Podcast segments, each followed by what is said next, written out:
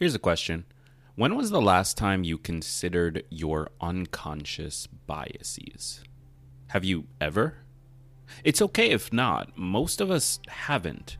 But here's something interesting to note whether we take the time to examine them or not, they do affect us every single day.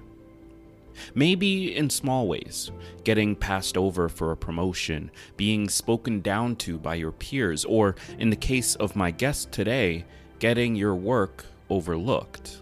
I I was surprised. Um, I was dis- I was really disheartened to be honest. It made me feel discouraged. Um, simultane- you know, while I was simultaneously placing pieces in like high profile publications, it made me feel discouraged because it made me feel like I guess the way to succeed is to conceal who I am. Or maybe you've been the perpetrator, choosing to cross the street at night when you see a person of color coming towards you, or subconsciously discounting what a female colleague has to say. No matter how it affects you, it does affect you. And it can cause huge problems in your life and in larger society. That's why, for the next two episodes, we're going to talk about how to end it. And the answer? Well, you already know the answer. Because this is Tiny Leaps. Big changes.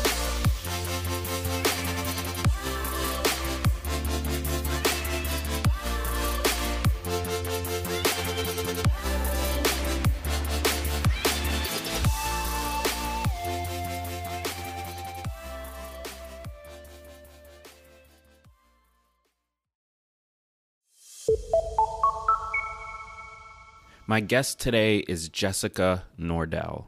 Jessica Nordell is a science writer, award winning author, and speaker known for blending rigorous science with compassionate humanity.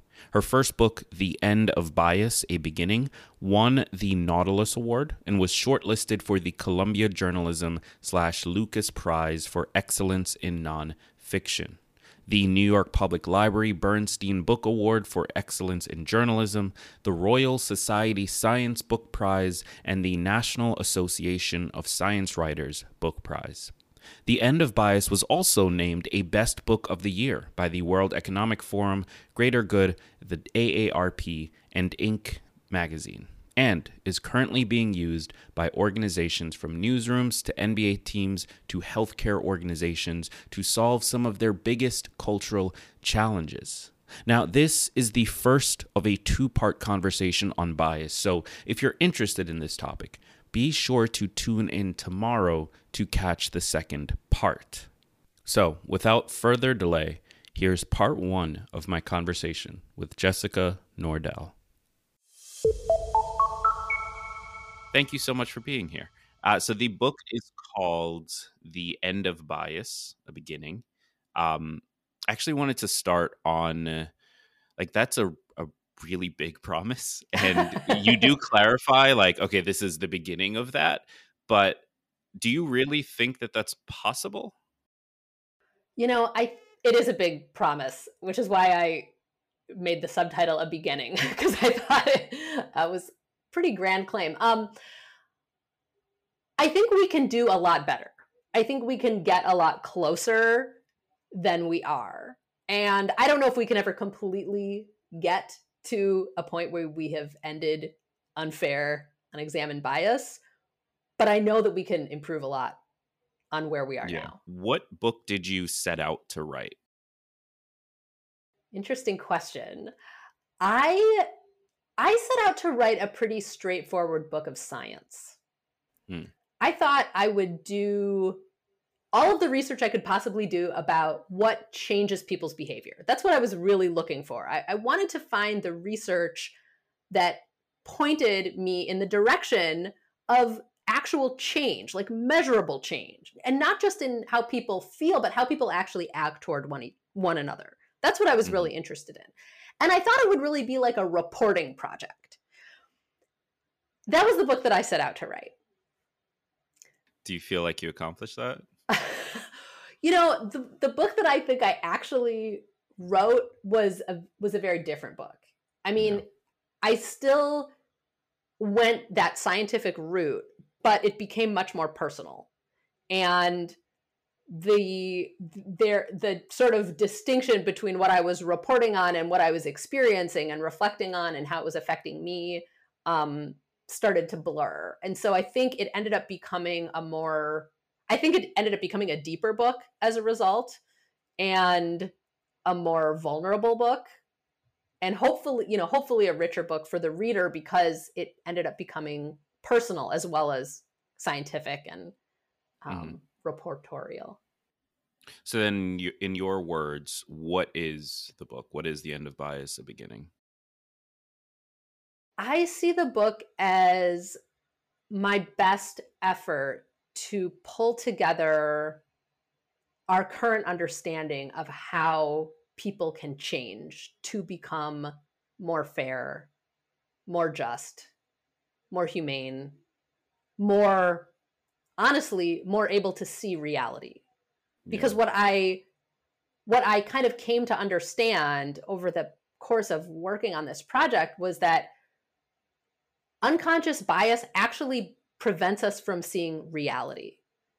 It blocks us from having a relationship with the world as it is and a relationship with other people as they actually are and maybe even a relationship with ourselves as we are mm-hmm. because there's internalized bias as well and so that you know that's that's sort of what i that's what i hope the book is able to do to, to give people kind of tools and ideas and reflections and a place to start and a and a and a place you know a reason to hope that change yeah. is possible so I love that you use the word hope because one of the things that attracted me to the book in the first place, and, and just to give you a little bit of background on this show, um, so I started it uh, about 70 years ago, um, with the goal of making personal development very practical. So the idea was there's all of these things that we talk about sort of at a high level, but what do we know actually works? What does the science say works? Why does it work? So on and so forth.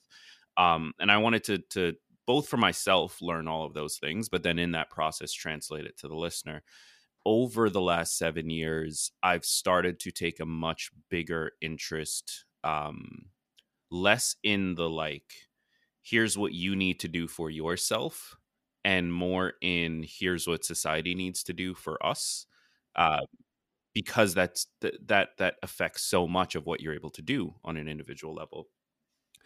But that's not a very hopeful place to be because you start to realize very quickly oh these are very big problems and there's nothing i can do about it. So how do you approach something like bias that is is it, it's unconscious in a lot of ways? Like how do you tackle something that's unconscious and have any degree of hope that something's going to change there? You know i think part of the issue is the term unconscious bias because when you call it unconscious bias it almost sounds like something that is beyond our capacity to understand or be aware of. I've actually come to prefer the term unexamined bias mm. because we can become aware of this. We can we can examine what's happening in our own minds and what our own kind of split second responses are and our automatic reactions to people are. And I like the term unexamined bias because I think it also suggests the next step, which is to mm-hmm. examine it, you know? Right. Um, so there's a sense of forward momentum in that way of thinking about it. I I mean I feel I think your question your question was how do you how do you find hope in this in this yeah. area in something that feels so big that feels so big you know i i found hope in the stories that i uncovered of actual change mm. and and in the fact that those that change just didn't happen out of nowhere it happened because very specific things were put in place whether we're talking about you know a sports team in india a cricket league that was designed to try to reduce caste prejudice mm. and the you know the players were specifically put on teams with players of other castes in order to test out this theory called contact theory, which basically um, holds that if you put people together who are equal status, and you have them work collaboratively on a shared goal, this starts to reduce stereotyping and prejudice.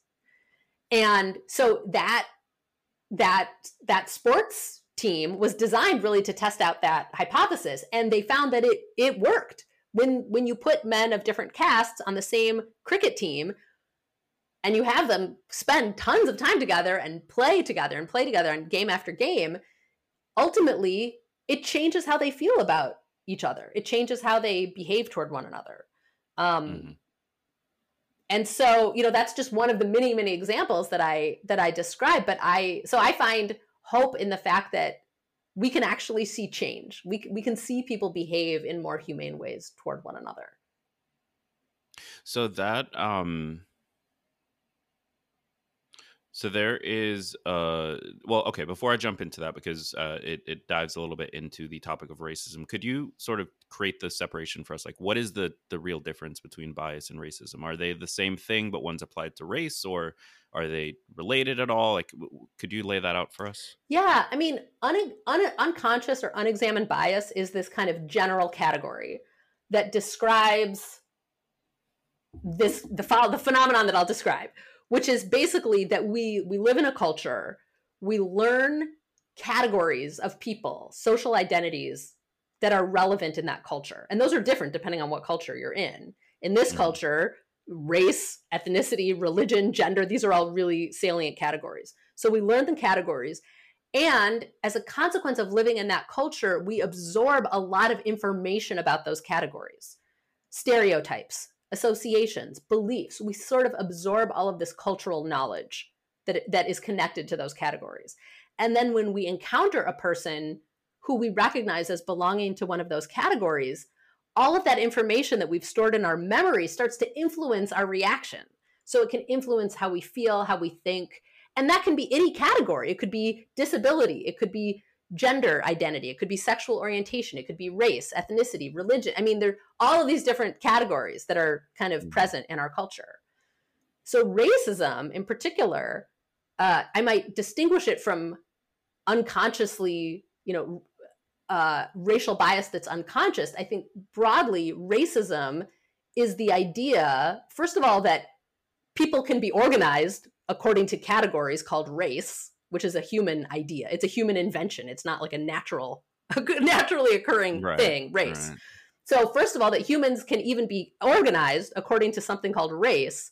And then those groups exist in some kind of hierarchy with white at the top. That I would just I would say racism is that kind of ideology.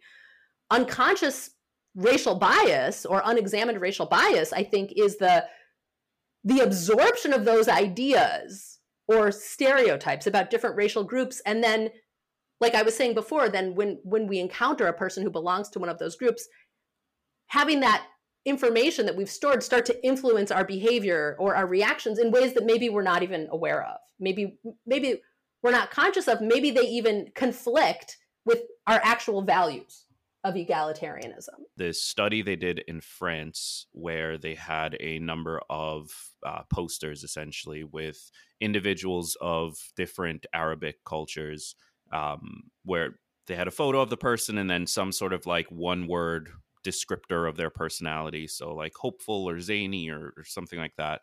Um, and they, they put all of these up around a medical center for some period of time with the idea of seeing does exposure to the idea of like individuals within this group reduce the bias towards helping them? And so later on after they had removed the posters they had actors come in and drop things out of their purse by accident or something that like someone close by could could step in and help. And they found that the group that were exposed to these posters um, we're more likely to to jump in and help. That's one of the that's one of the core anchoring studies in I can't remember if it's chapter nine or chapter ten of my book. Um, the Brow, I think you're talking about the Brauer uh, Brauer study at all in France of the Arab yeah. Arab posters. Yeah, so phenomenal study. Uh, the first time I had I'd sort of um, really seen it written down, but it brings up this idea of contact theory that you just mentioned, where access to sort of like the individuals of a group makes it harder to hold on to those those uh, unconscious or unexamined, excuse me, stereotypes that you might have. Could you talk a little bit more about how that works out? Yeah, absolutely. So that that study is a really fascinating one because what the researchers were testing it was whether when you increase the complexity with which you see a group that can reduce stereotyping you know one mm. of the one of the kind of ideas I think that's floating around a lot is that if you want to reduce stereotyping, what you need to do is portray a you know a particular group in really positive ways, and that that will that'll reduce stereotyping because people will start to see that group in more positive ways if they're portrayed in more positive ways. Um, right. But what the study of the Arabic um, of the posters of people of Arab origin shows is actually that what was more powerful was showing posters where people are are portrayed as being very different from one another. So the posters had a, you know a person of Arab origin being described as optimistic and someone else being described as pessimistic and someone else being described as stingy and somebody else being described as friendly. And so there was this like huge mix of people um both positive and negative. And the impact that that had was that people who saw those posters behaved in less discriminatory ways. And the the kind of hypothesis of the researchers is that the more you see a group as being very diverse within itself, the harder it is to stereotype that group. And so, I hmm. mean, what I think is if if we really want to tackle stereotyping, like from the perspective of the media, what we need to do is show a lot more different kinds of people from every group um, not just show like someone from group A and someone from group B and someone group from group C, but like 30 people from group A who are all totally right. different from each other. That'll help us start to see reality again, back to this idea of seeing reality, which is that the group that I don't belong to is just as complex and nuanced and diverse within itself as the group that I do belong to. Right. So this uh, this whole thing sort of like blows my thinking wide open. I'm glad I have you here because one of the things that really jumped out at me with this uh, this idea, I had been in my own uh, uh, work with this show moving away from a focus on the individual. Mm. I felt that one of the biggest issues that leads to to um, people not being willing to get political or to do whatever things would change society as a whole is how much our culture focuses on the individual or the family unit and these sort of like smaller individual bubbles that we yeah. manufacture.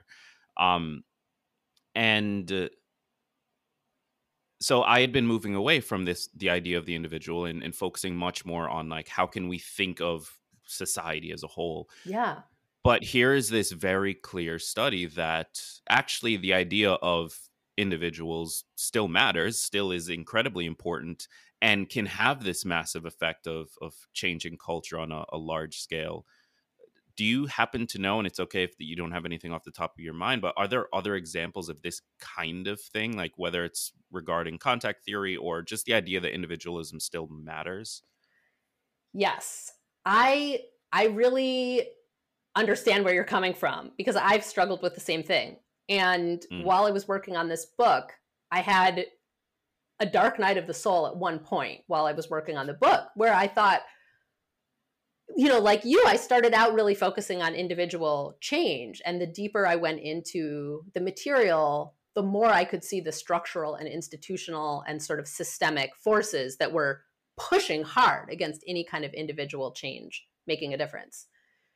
And I remember I woke up in the middle of the night one night and I was sort of tearing my hair out thinking, why, why even focus on the individual at all when there are these massive right. forces pushing in the other direction? And is it even dishonest for us to be focusing on the individual and encouraging people as individuals? But what I realized and what I came to see in the research as well is that the individual matters profoundly because who writes policies?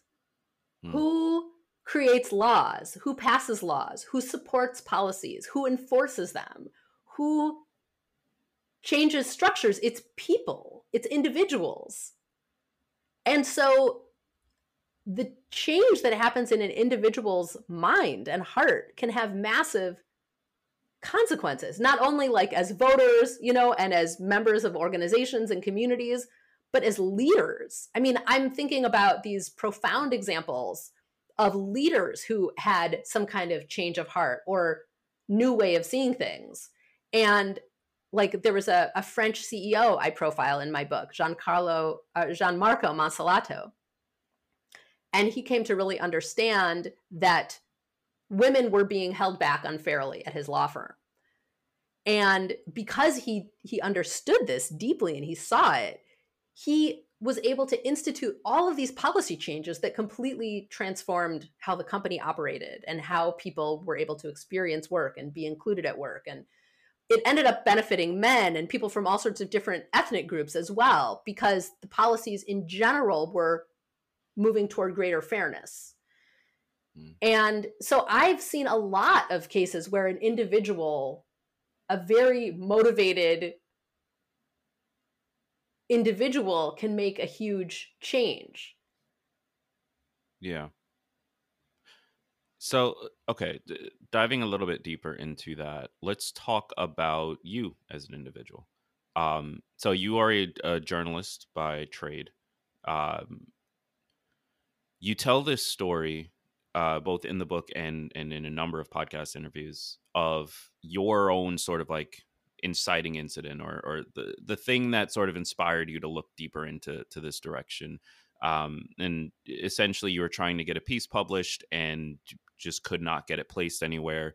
You decided to uh, submit it under JD Nordell, and and all of a sudden, people were interested, and and it, it really raised a lot of questions for you.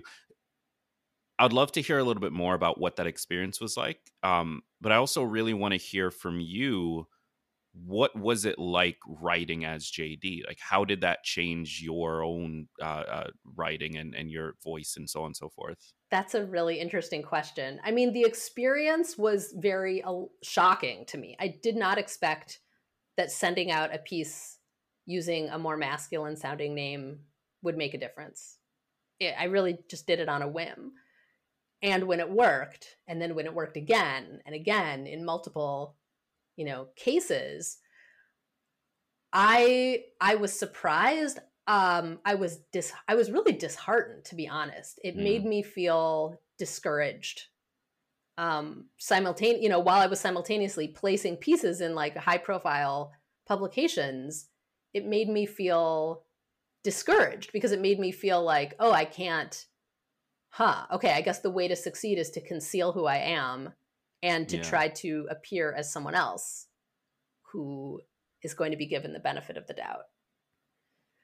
What I found when I was writing as JD was not that the the pieces themselves changed because when I was actually, you know, writing essays or writing articles, I wasn't I wasn't thinking about myself as JD, I was just writing. Mm-hmm. But where where I did feel really different was when I was communicating with editors. When I was sending emails as JD. I felt really different. I felt like really free to be kind of brusque and mm-hmm. and not hedge as much. I didn't feel like I had to use as many exclamation marks. Um, I just kind of felt like I, I didn't have to be as ingratiating. And I don't right. think I realized how ingratiating I had tried to be until like it was removed as a necessity. Yeah. Did you did you feel that way because of how they were responding or what was it that like changes that in your mind?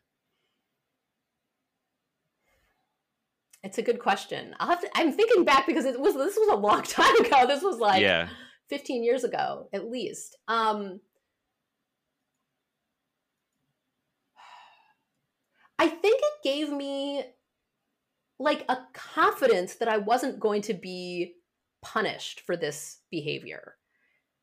And i wasn't punished for you know just being really short and kind of snappy and brusque. Um Whereas I think in the past, I had been I had learned as like women in this culture learn, you know, as we grow up in this culture that like in order to be in order to sort of make nice socially, there's there's a lot of emotional work that has to go into it because there are prescriptive stereotypes about how women should behave. And when you veer when you know, when you veer outside of those stereotypes, people get upset. And that's something that i experienced in the workplace a lot. Um, later on you know there were times when i was freelance writing and then i was also working in the corporate world um, for agencies and marketing and things like that. And i noticed frequently that if i if i veered too much outside of kind of the lane of stereotypically feminine you know acceptable behavior people don't like it. People didn't like it. It came back to haunt me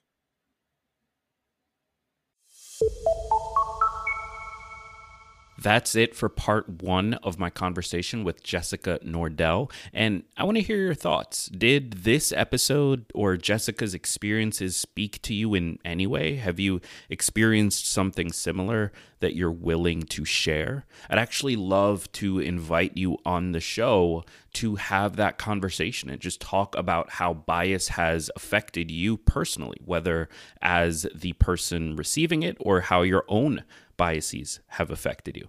Head over to Instagram, find the podcast at Tiny Leaps, and send me a message. I'd love to hear your story and potentially bring you on the show to talk about it.